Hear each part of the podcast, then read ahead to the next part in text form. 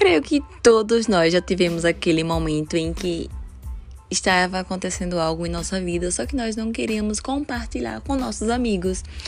Então eu criei esse podcast aqui para falar um pouco sobre o meu dia a dia em relação aos meus sentimentos, a como realmente eu vejo as coisas, questionamento de vida, de coisas, enfim.